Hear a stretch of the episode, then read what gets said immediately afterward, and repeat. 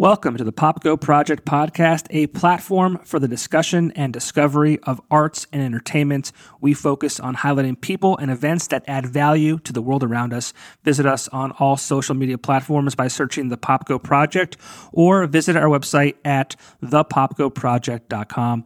Welcome to the show, and thank you so much for listening. This episode of the podcast is brought to you by Keller's Garden Center and Landscaping Services. Contact Keller's today and get your yard cleaned up before that dirty old man winter comes. I hate to say it, but he's on his way. The mornings are cold, they're frigid. I don't like it. I'm turning the uh, the steering wheel warmer on. I'm, I'm putting the seat warmers on.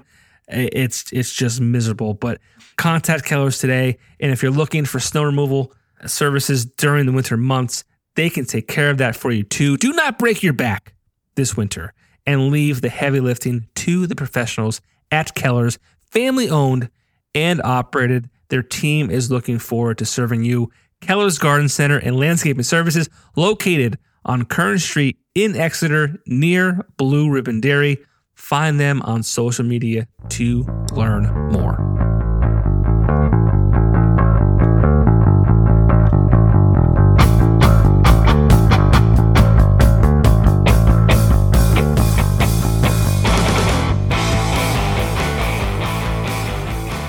Now say it, Ray.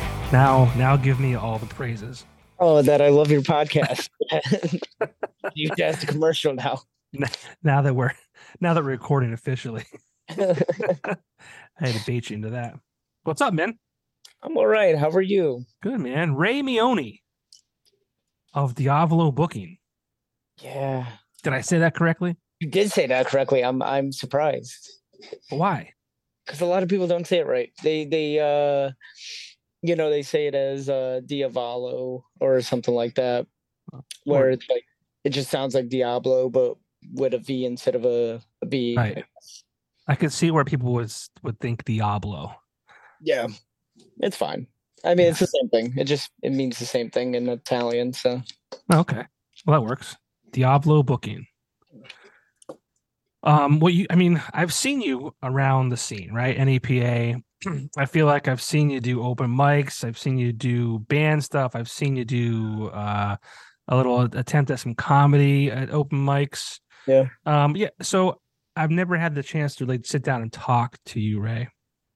So I wanted to get to know who who Ray Meoni is. I know your sister probably better than you.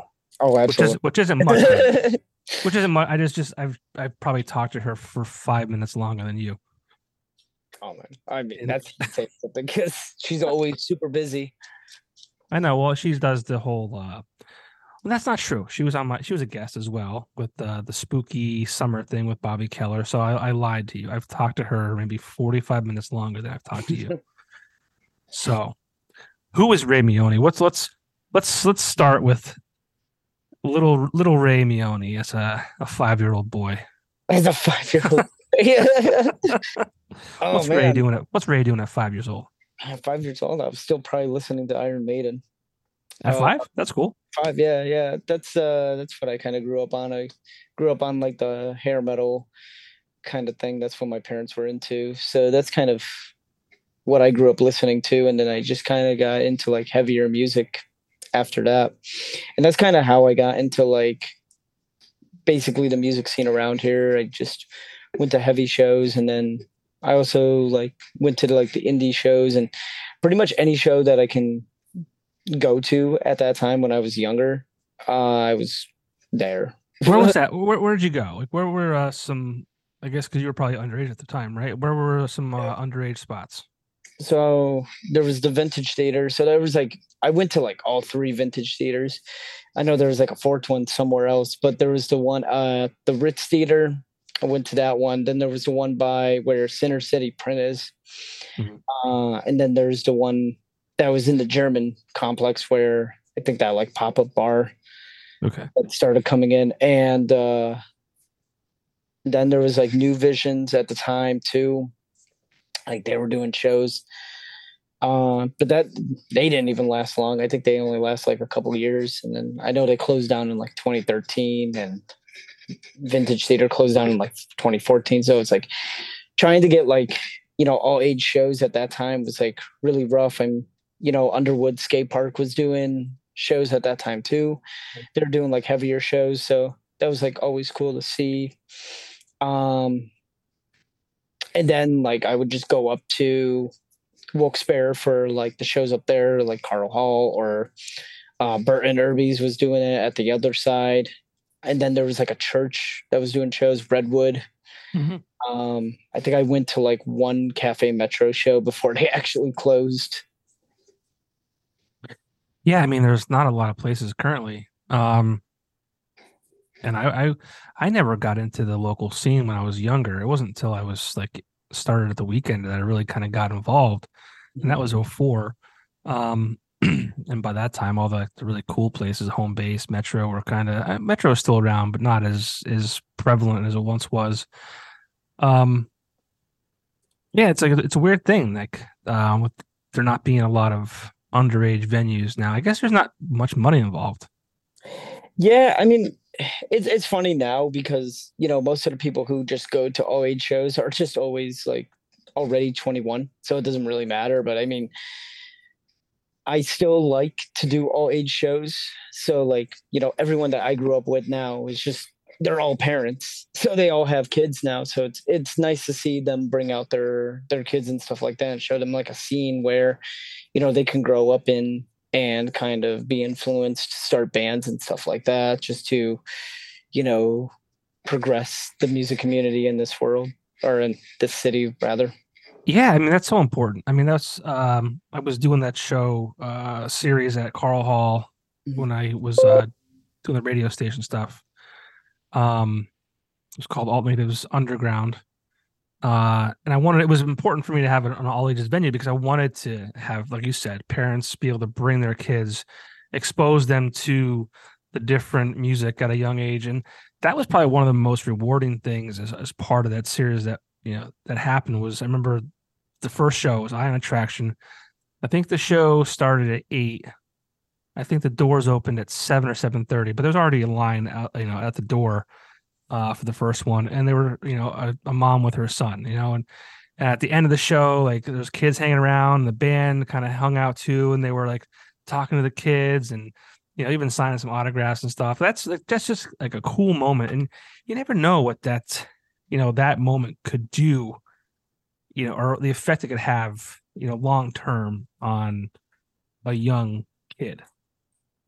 Yeah, I mean, I you know, definitely agree with that. It's just, you know, something like where I think back, if I didn't have shows to go to, I don't know kind of where I would be at this point. I mean, I think that was just really a part of like a major circumstance in my life where, you know, I always had shows, no matter how like shitty my life was at the time. It's just, I always had something to look forward to every single weekend at that time, anyways.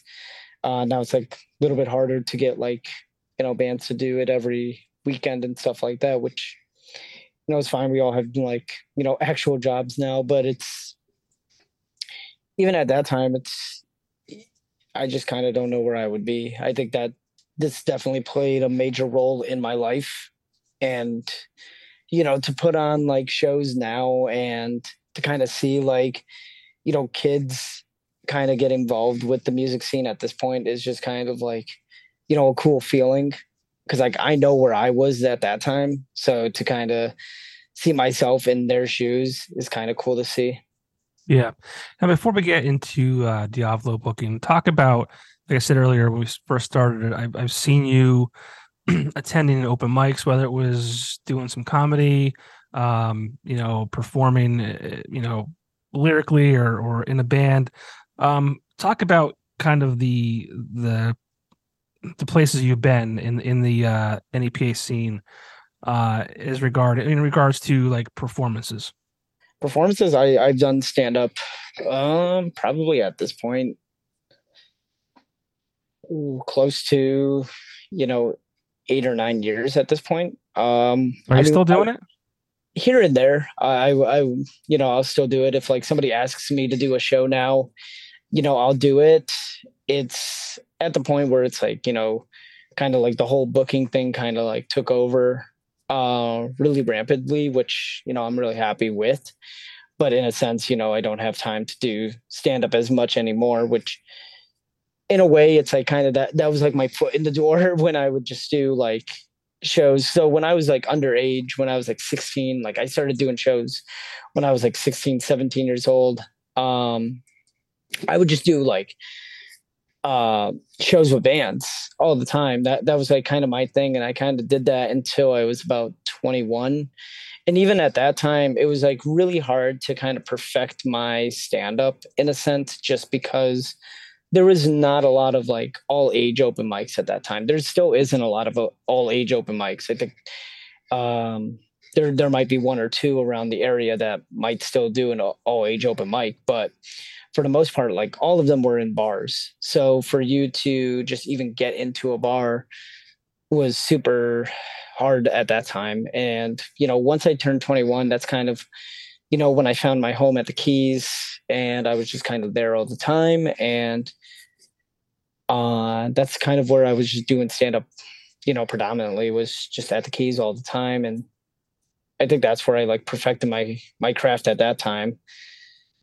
And then that's when I was able to go to like the V spot open mic that Rich does and, and everything. So, you know, all age open mics I feel should make a comeback just for that reason alone. You know, because it was it's just it's it's really hard, especially in Scranton, to be underage and do anything in this area. Cause really in this area, a lot of a lot of places that you can really only go to is just bars. Mm-hmm.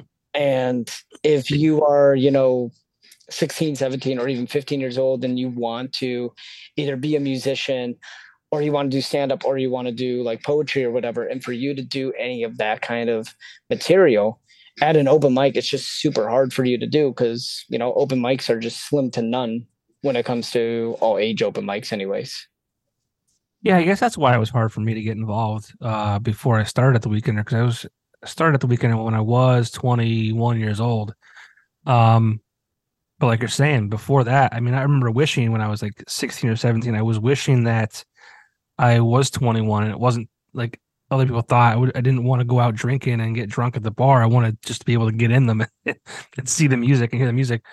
Um, so yeah, I mean, definitely it's a, it's a challenge. Oh yeah. I remember when I was like 18 years old, there was a band uh, called Gloominous Doom and they were super cool. Uh, around this time, they, the one vocalist at the time had a peg leg because his his leg was fatigued, so he had a peg leg as his uh, leg, and he would just bash a cowbell off him. And they played at the Keys at the time, and I remember staying outside of the Keys just so I can hear them because I couldn't get in. I think I want to see that more than hear it. Yeah, well, he's not even their vocalist anymore. I don't even think they're around anymore. But they were like they were like a weird like doom ska band at the time. Um, but they were like super cool to see. They're from Reading, I don't think I've ever seen a man or a woman with a peg leg in real life. I'm not making. I'm not making fun. I'm just like I don't think I've seen it. it was super cool. I, I mean, I, I got to see them at that. I think they were like playing at Reverb or, or something like that. That's like how I knew about them. Um, and so when I saw that, that was like the coolest band I've ever I, I ever got to see. Well, I love the fact that he took advantage of his uh, situation. You know. Yeah. That's funny. That's awesome. Oh man but yeah, I, it's it's. uh So, do you think you're funny, Ray? I like to think. I don't think I really am that funny, but uh, it, it's it's super weird. You know, in this area, it's like you have a lot of friends that go to open mics, so it's like it's really weird to know if like you're actually funny or is just your friends laughing at the stupid shit that you say on stage. so, um, have you ever have you ever been booed off the stage before? I've never been booed off the stage. Never I been booed. say that. You're going to too many safe places. I know. I should not gotta, do that. You got to get out in, in, the real world. I did do a, a tour in California, which was that's cool. Fun. Yeah. How'd you get uh, out there?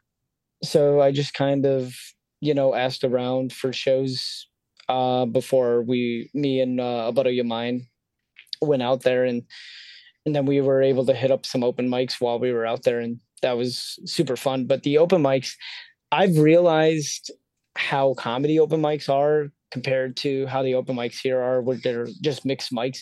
where they're they're just you know three minute five minute open mics for per person. So for you to get your stuff down in five minutes you're basically only doing like one or two jokes and then you're off the stage. Yeah. So that was definitely like um an eye opener in a sense on how to kind of cut the fat of my jokes. Um and around here you you wouldn't see any of that. Like a lot of a lot of places are really generous to even give like 10 minutes. Yeah. What's your stick Do you got a stick i don't know. I mean like i i've been told like i'm like the dane cook. Like somebody told me out uh, told me that out in like california and i kind of like it set me off uh, a weird way just because i don't like dane cook but why uh, do you like dane cook? I don't understand that. That's like I don't know. I feel like he got a bad rap. I, you know, I think he got too popular. It's like a Nickelback of of comedy. I don't. You know? I, I don't even think it's that point. I just I don't think his material itself is funny. I think he's a good actor. But as for you think he's a good actor? He's a good actor. I thought. I, thought, uh, I don't know. I thought he was that. funny and employee of the month. I thought that was a good like. Set. fine. I think he's a better comedian than he is an actor. I don't know. I, I just I think he's goofy as a as an actor. That's kind of why I like him employ them. Was that with the uh what's her name? Jessica Simpson. I think That's the one. Yeah. Yeah. And then he was he was in a well, I mean, back then when he was you know in his prime in uh, in comedy even. I mean, he had a, a couple movies. Good Luck Chuck, I think was one of them or something like that. Isn't that he was or in my, Waiting? Waiting was good. Yeah, I mean that was a smaller role, but also maybe it wasn't good. Was it Good Luck Chuck? Is that is that Good Luck Chuck was his? Yeah. My best friend's girl or something.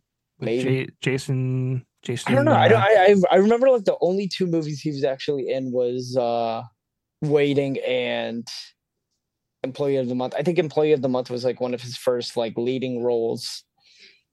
But I mean, yeah. he he played a good role in that to kind of symbolize like a Sam's Club kind of aspect. Yeah. I th- I think, and this might make me sound bad, but I think Dane Cook was my my first like favorite uh comedian, I guess. Like when he came onto the scene, well for me it was like 02, 03, I guess I guess it was. But uh I mean I, I he just uh, he killed it for me. It was awesome. Comedy is fun, man. Comedy is really fun. I wish uh I give you a lot of credit for being able to to even attempt comedy, especially at open mics because I feel like I don't know, like it could be a mixed crowd. Yeah. At least like if you if you pay like I just went and saw Shane Gillis uh, this this past weekend. I kind of had an idea of like who he was and what his comedy was like. Mm-hmm. So people like know what they're kind of you know gonna see as opposed to like go open mic and you might not know what you're getting at all. Yeah, I mean it's definitely easier when you have like a headliner like him and you kind of have an idea of like what his jokes are going to be like or you look at matt rife my matt rife is you know blowing up on the scene right now. Um and you kind of have like an idea of how he's going to be but then you have to kind of look at the openers to see like you know what other bullshit you're gonna you're gonna deal with. So when i was doing stand up and you know even now i'm still like this it's you know like i have my set of material but it's whenever I'm doing a show, it kind of depends on am I going to do this material or am I going to do, you know, the 10 minutes that I have? Am I just going to do all crowd work? Um, cause you have like them, you have the comics that will do like their set. Like a good example is, uh, George Carlin, like George Carlin does or did a lot of his material. He'll write it word for word. And then you have a lot of other comics that, you know, wouldn't do that. Like that wasn't me uh, I kind of did a lot of my material on the spot. So, you know, when I would do open mics and, and things like that, I would just kind of come up with something that I, I thought was like funny, just like off the top of my head. And if it hit, I, you know, I would just turn it into a joke. And that's kind of how I always did stand up in a sense. So I guess like that's like my style of comedy. I kind of like to kind of involve the audience a lot in my material and there's like there's been some shows where I would do only like one or two jokes and then the rest of it would just be all crowd work because you know, I, I think it's more fun to involve the crowd than it would be for me to just, you know, talk about whatever bullshit I think is funny that nobody else does. So crowd work is interesting, and I think Matt Rife is like a master Mhm. at it. Um, knows what he's doing. yeah, I mean, to be that quick and witty, and and uh, that's just something that's I think is pretty wild. Yeah, I mean, you know, I think I think a lot has to do with him coming off of Wild 'N Out. Uh, Sure, yeah. Because I, I remember watching an interview uh, with him, and he was saying it was just kind of like a dog eat dog kind of thing, where you were just kind of being interviewed every single show to kind of be put on the show. So I think a lot of that has to do with you know how well he works, and it definitely does work for him. So you know, I'm not going to knock someone on you know, regardless if I don't think he's funny or not, he does very well. Yeah. You know, a lot of his crowd work is funny. Um, you know, his material I think could be hit or miss, but you know, once he gets into that area of where he's just doing crowd work, you know, it, it's really funny. It almost seems like those people are like set in the crowd on purpose. when you have a, Yeah. A comedian like that, it's like, how does this even happen? How do you, how do you, how is that set up and you're able to just roll with it like that? Uh, I mean, it just it takes years. I Yeah. mean, that that's like the thing. It's like when I was when I first even started doing stand up, I'd never been like really booed. I just kind of like just didn't get any laughs. So, you know, doing you know ten minutes on open mics where you're just bombing half the time, it's just it feels like an eternity. So you kind of have to like kind of learn quick. Uh, Yeah.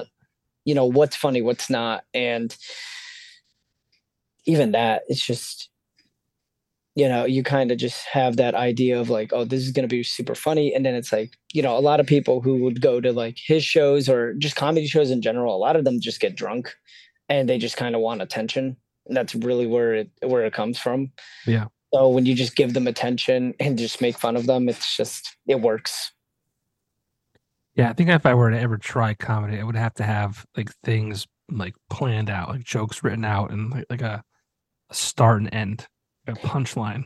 that you know definitely helps you know when you go to open mics around here a lot of people don't do that and they just kind of say like oh here's a funny story that has like little to no uh context of what's going on so i mean it, it just doesn't make sense a lot of people would just say you know it's something about their buddy that they think is just a funny story but in general Yeah. it's it's not a joke a lot You of had to people be there. You had to be. yeah, yeah, and that, that's really what it is. It's like, these are not jokes that people are actually saying. They're just saying like, you know, stories that they know of their friend. Like, I don't know whoever the fuck they're talking about. It's just, Yeah.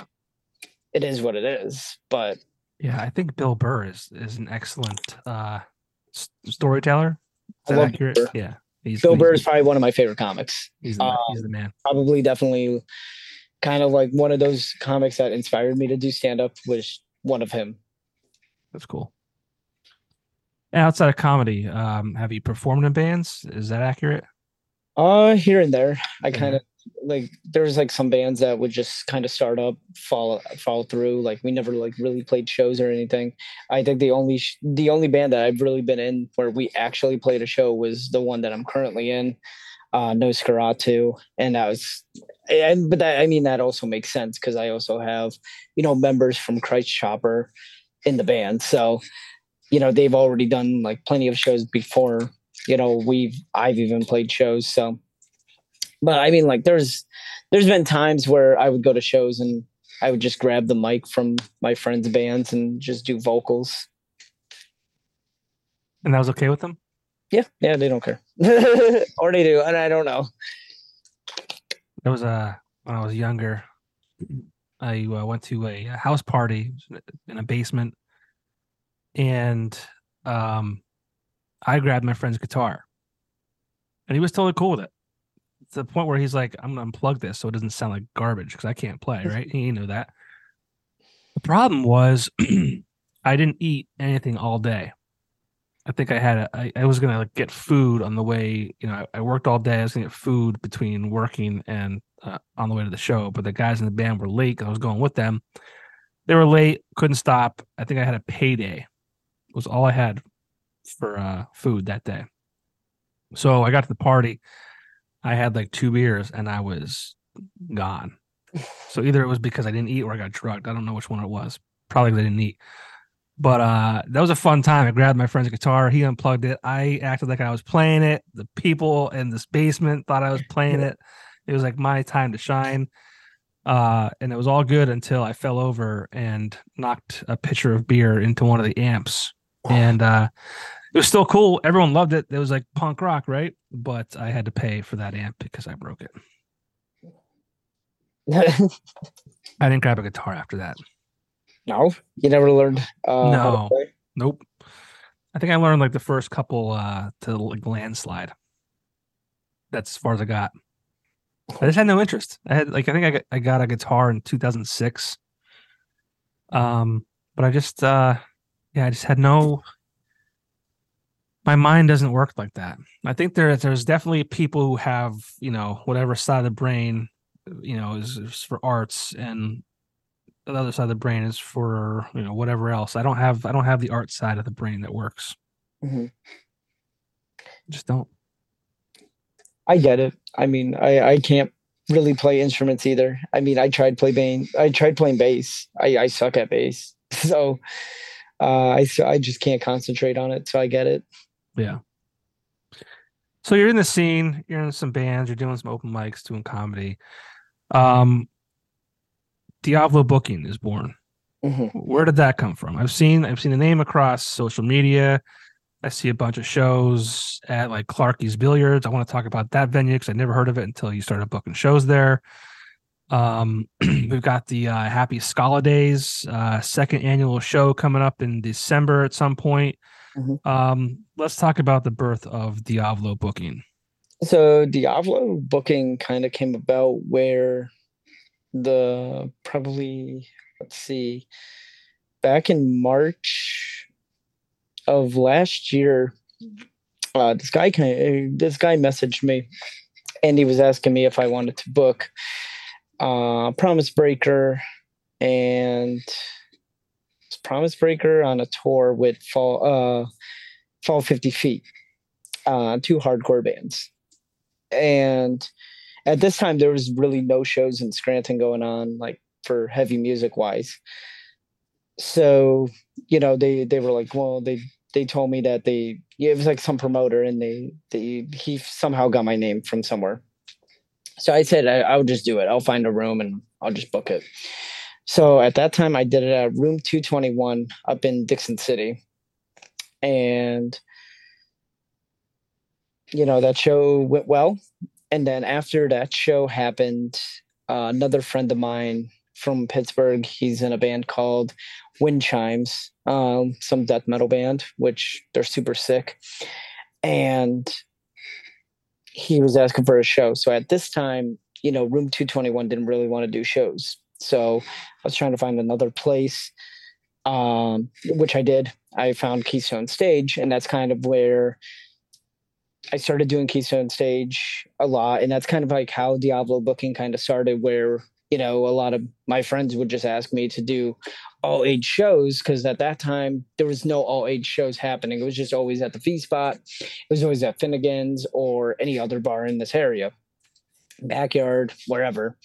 So that's kind of where I just kind of took that step and just decided, okay, I, I kind of want to just do this. I want to book shows in this area. I want to do all age shows you know, and that's kind of where like, you know, Keystone Stage kind of gave me that footing to where I was able to do shows and I've done shows there for almost two years. And at that point, uh, a lot of my uh, shows were just becoming a little bit too big for the crowd that they can have in their venue. So at that time, I, you know, I tried to look for another place, and that's kind of where Clarky's Billiards came in and I went to Clarky's uh, one time with Jess.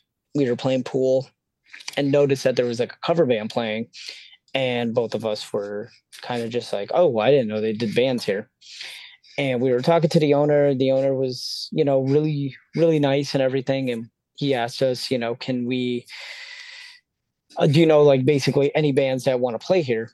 And I told them you know, I put I book punk shows here and there, so I can I can bring that in. And he was all for it. So that's when you know I started kind of putting on some shows there. Like I just had the the first show there in October, and that went really well. I have the show, you know, this Friday, and then I also have, you know, Skalidays there.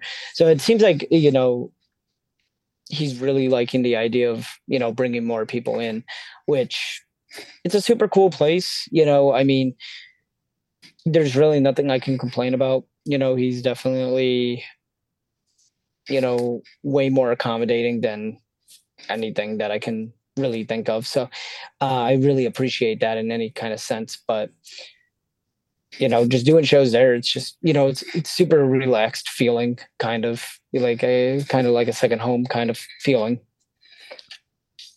So shows at a billiards place.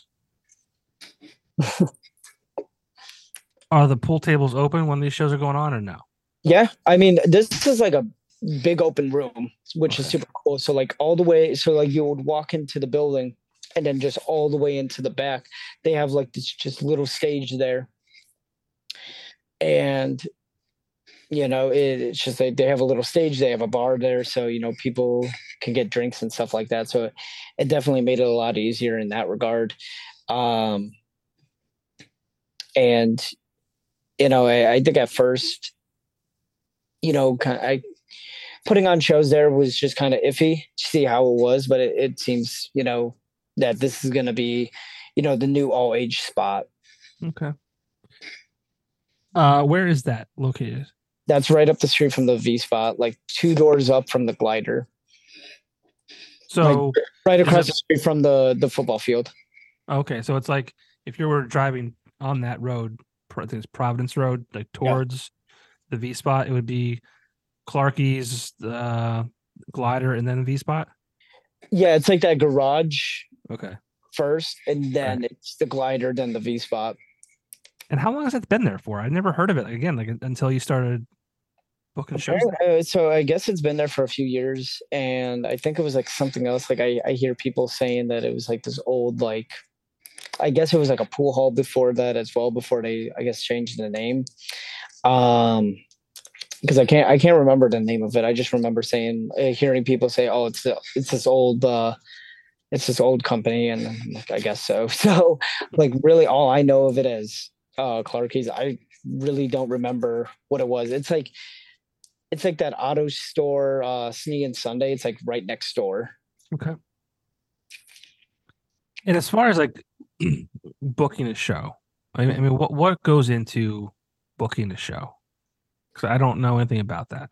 So a lot of people do a lot of things different. I mean, I always I still do it kind of old school. Uh, as much as I promote on Facebook and other social media platforms, I still like to do like the footwork of it. So I'll print out flyers and I will go around all downtown and just put up in like anywhere downtown that I can, any kind of businesses that let me put it up.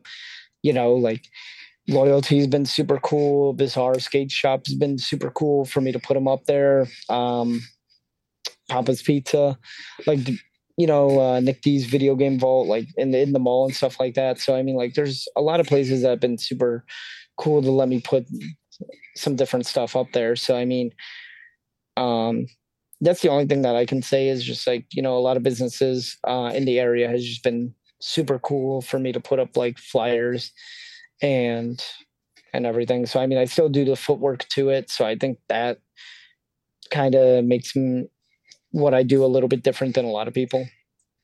I know Jeff probably, does it too. Yeah, well, that's probably more of the promotional side of things. But as far as booking the shows, I mean, are bands reaching out to you? Do they have management reaching out to you? Like, how does that work? So, I mean, I've had management reach out to me here and there. Um, sometimes, if you know, if I if I could pull the show, um, you know, I'll do it but for the most part, a lot of bands that you know do message me. It's more so like touring bands, um, and a lot of times they they'll ask for like weekdays and you know just this area. You know, They're passing through, yeah.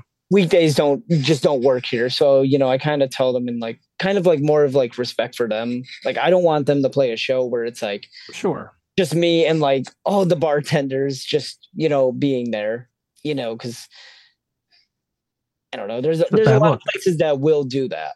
Yeah. You know, from because I mean weekday shows just, you know, suck in general. But I I refuse to do any kind of weekday shows. Like the second that they tell me like, hey, I'm I need this weekday, I'm like, I can't do it. It's it's literally that reason. Like I don't want to see them, you know, travel all this way if they're like traveling from New York, Philly, or even Boston. I don't want to see them just playing an empty room because that's right. not, you know, it sucks. So yeah.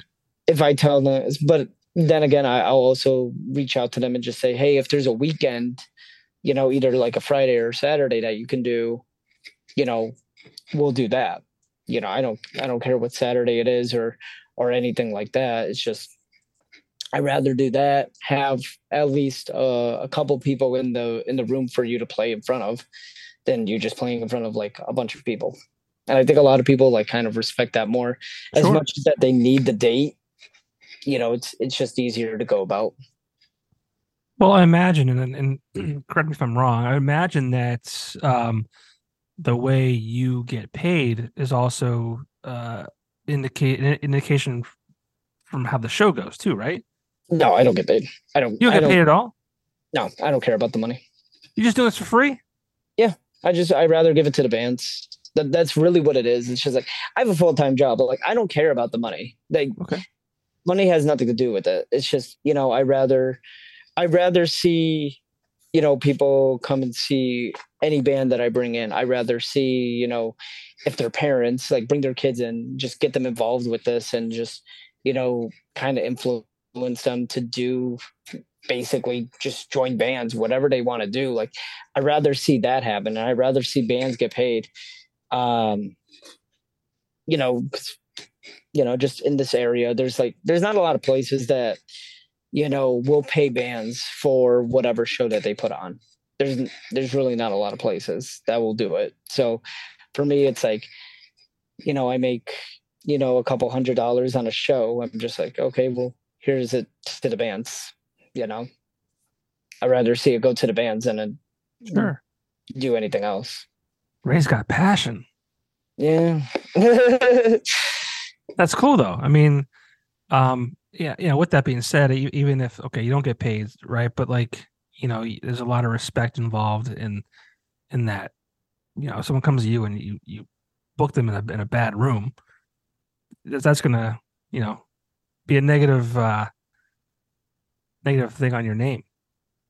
Yeah, I mean, I uh, if it, if it ever comes down to it, where you know nobody shows up for a show i remember one time I, I booked a show nobody came. I think bobby keller was the only one that actually showed up. And he should so he was the only one that showed up and then i just kind of looked at the room and i felt like so bad that nobody came to this show. And i ran this was at keystone stage at the time. It was actually last november that this happened uh, i ran down the street and i just bought pizza for all the bands because you know if I can't pay you, I can at least feed you something. Mm-hmm. It's kind of where my mentality goes. So that's kind of what I just did for the bands that where nobody came to the show. I just did that for. Cool. So this is neat. This is like a a cool, you know, passion project where where it's it's kind of good for everyone, right? It's it's hopefully it's you know driving traffic to a venue. It's you know exposing people to you know a new possibly a new band and and, and new things like that. Um that's cool man. Thank you. And ray's not getting paid. No i don't i don't care. Man good for you. Good for you. I like that. You're good people. The meonies are good people. So talk about this uh this uh happy Skalidays so yeah, uh this year's Happy Skalidays. Um got seven ska bands on it. Um my band is playing Noskaratu. Uh then we also have the What Nows. The What Nows have been playing this area for at least more than 10 years. I remember seeing them when I was like super young. Um then I the one band like I'm really excited for is you know Sergeant Scagnetti. I've seen them like a bunch of times, like since they played with uh oh, they played once for me at Keystone. Uh, and they were just such a fun set that you know I just kind of I went out to like Connecticut to go see them for the record release because they're just a super fun band to see. Um, they throw out like I don't know like foam swords and stuff like that, and they try to reenact the uh, the Braveheart scene, uh, which is super cool. Uh, and then I have Skappository from Long Island, New York. They're super cool. They've been playing this area a little bit now.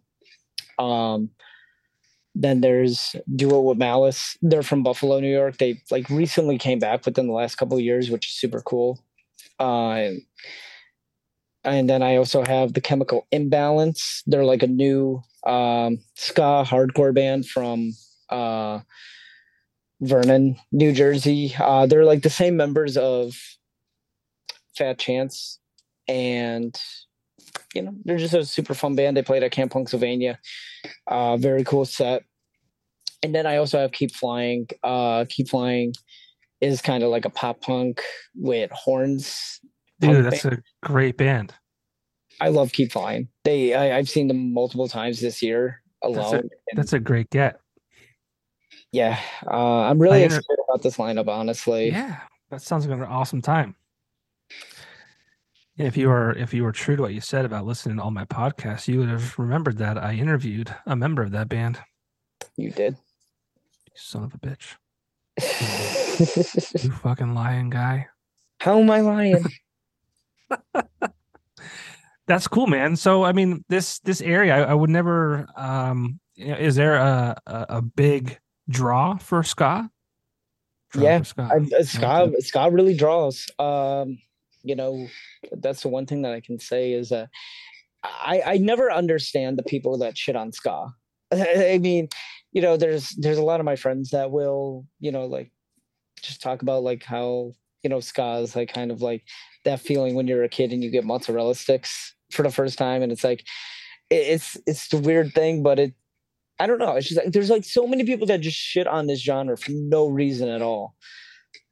I but know. I think that is. I mean, what's wrong with ska? I don't know. I mean, I like ska, but I mean, like, there's so many different variations of ska. If you really think about it, you know, there a lot is. of people when when you think about ska, you think of like you know the kind of mid 90s like mighty mighty bosstones real big fish era. Uh, yeah i mean when I, when I, when i think about ska i always go to the two-tone movement with you know you got madness bad manners specials. Um you know just plenty of bands in that area that has like the kind of like the chicka chicka uh kind of sound. And that's like kind of my type of ska you know, like the the '90s, you know, ska core that came out with like Suicide Machines, stuff like that, and you know, I love that type of ska too. But for me, it's just like I like the kind of two tone over over that. But I mean, like a lot of people just kind of immediately just go to like Real Big Fish, you know, Real Big Fish, no doubt, Sublime, anybody that you talk to about yeah, ska. Bosstones for sure. And Bosstones are great. You know, yeah you know, it's just there's so many good bands out there to play ska, and then yeah, you go into like kind of like that mid 2000s era, and you have bands like you know Flaming Tsunamis and Folly, and plenty of other bands that will just they'll incorporate like heavy hardcore into uh just ska riffs and it's just the coolest thing ever. That's cool. So this is the second annual so i guess the first year went pretty well yeah. Uh ironically, how the first one went was it was actually not intentional. I didn't intend to do like a ska fest at all. It was just kind of one of those rare moments when I asked all these ska bands to play the show, uh, that they all said yes at the same time. So then I'm like, oh, I guess I'm just doing a ska fest because I'm not going to say no to any of these bands. Right. Uh, so that's kind of how it went. I was just kind of you know shocked at the at the fact that you know in just one day at the same time everybody was just you know telling me that they're good for the show and that's kind of where it went to. You know, I'll just I'll just do a ska festival, and for me, it's like, you know, it just seems super fun to do. You know, I kind of never really did a f- festival like that before, so I had no idea what I was doing at that time. Like this year, I definitely have like a little bit more knowledge to it, but for some reason, I thought it would be a great idea to do seven bands last year at eight o'clock at night, which is not a good idea. uh, but again, I didn't know what I was doing within my first year of uh, booking shows and stuff. So this year definitely uh, is going to be a little bit easier to do, especially with you know this this show is only like we we start at like five o'clock in, in the afternoon Okay. on Saturday, and it still ends like before eleven. So it's still like kind of that. That's like the new curfew, I feel like. Yeah.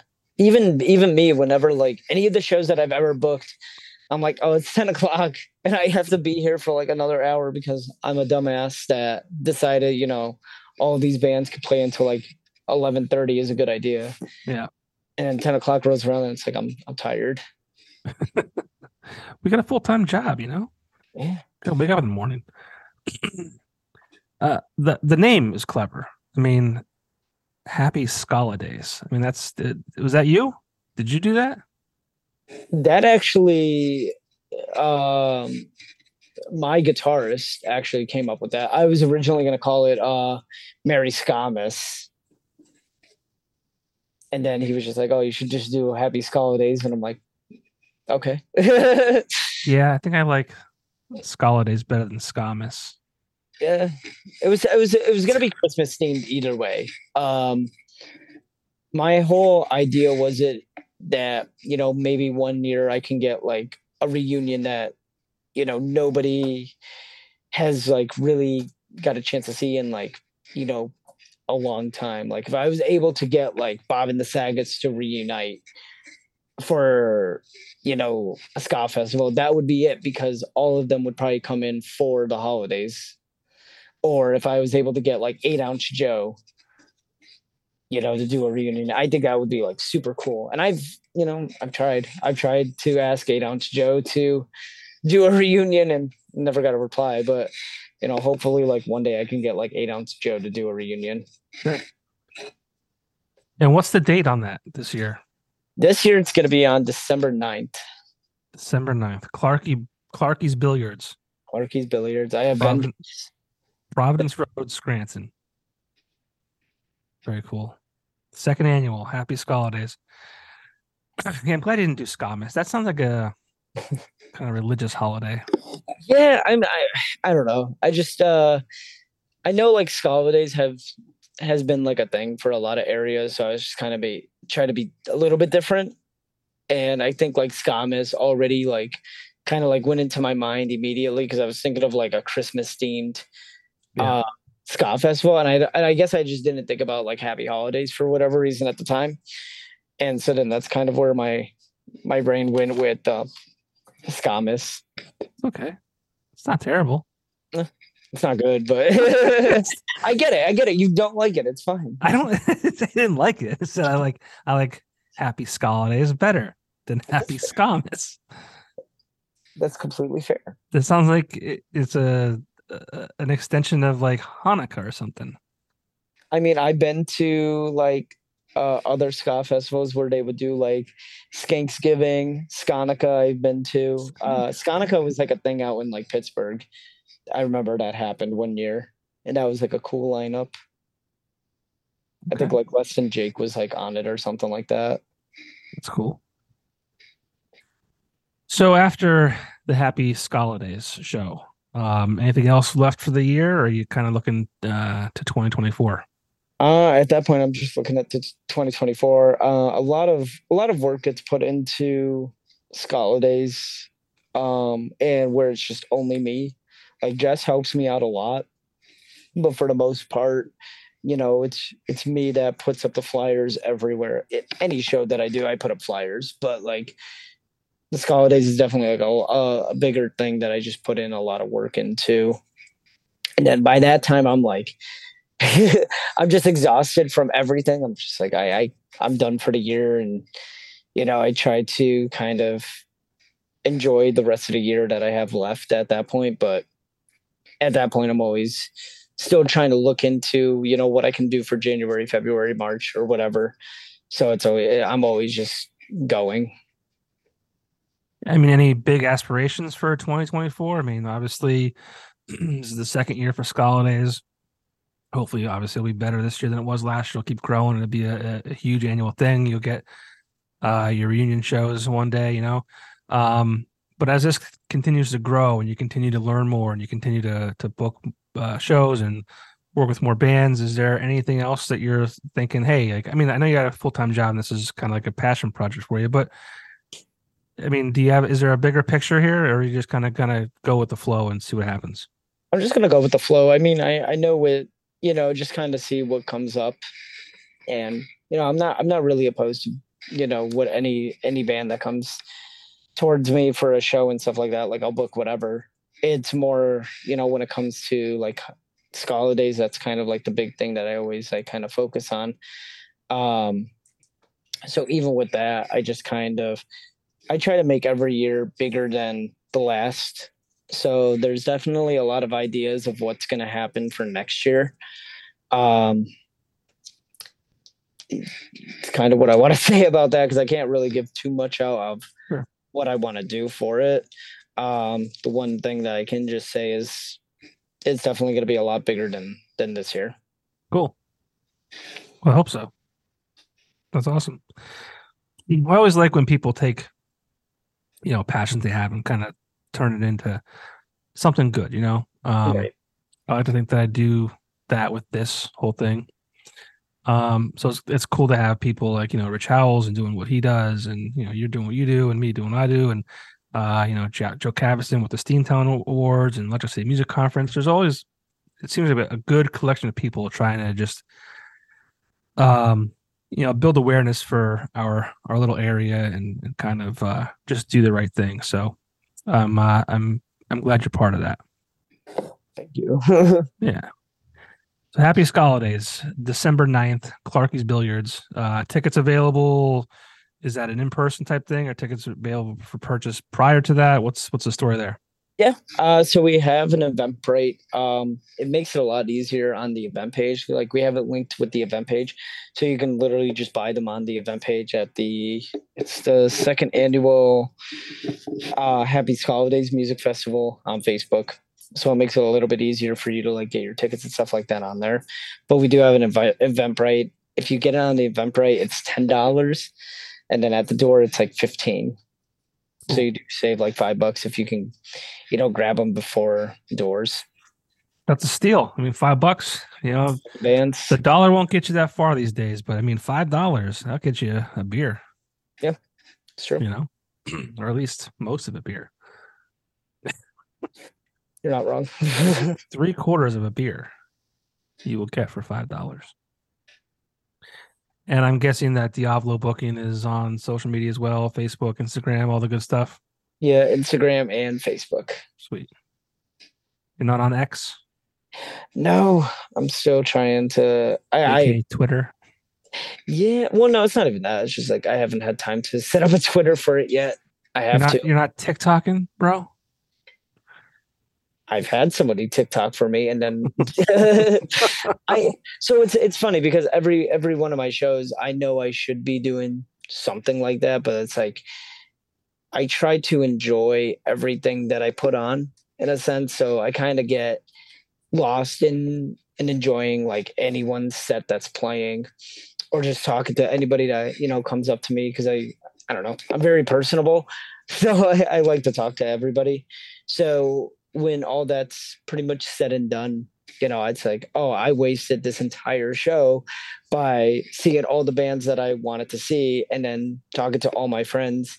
And I didn't do anything that I should have done, like take pictures, uh, record anything or anything like that. Cause I, I don't know. For me, it's just like I live in the moment and sure. I kind of just, you know, I like, I like to, you know, watch the bands that are playing yeah, I get it. Good for you. That's why you're doing it, right? To enjoy it.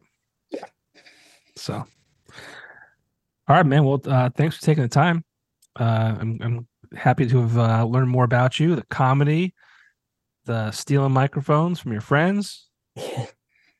now we're now we're booking shows for, with uh, Diavolo booking. So thank you for having me. Yeah, man, it's great uh, what you're doing. Like I said before, uh, best of luck with uh, the Happy Holiday show. Again, this December 9th, Clark's Billiards in Scranton, Providence Road. Uh, tickets available now. Go to Diavolo Booking on Facebook or Instagram. There's a link to the, I'm sure the event page there too. So, uh, yeah, man, best of luck to you, and um, I'm hoping you uh, one day get your reunion shows. Thank you, thank you. I really appreciate it. Yeah, man, for sure. Well, best of luck. All right, I'll see you. All right, later.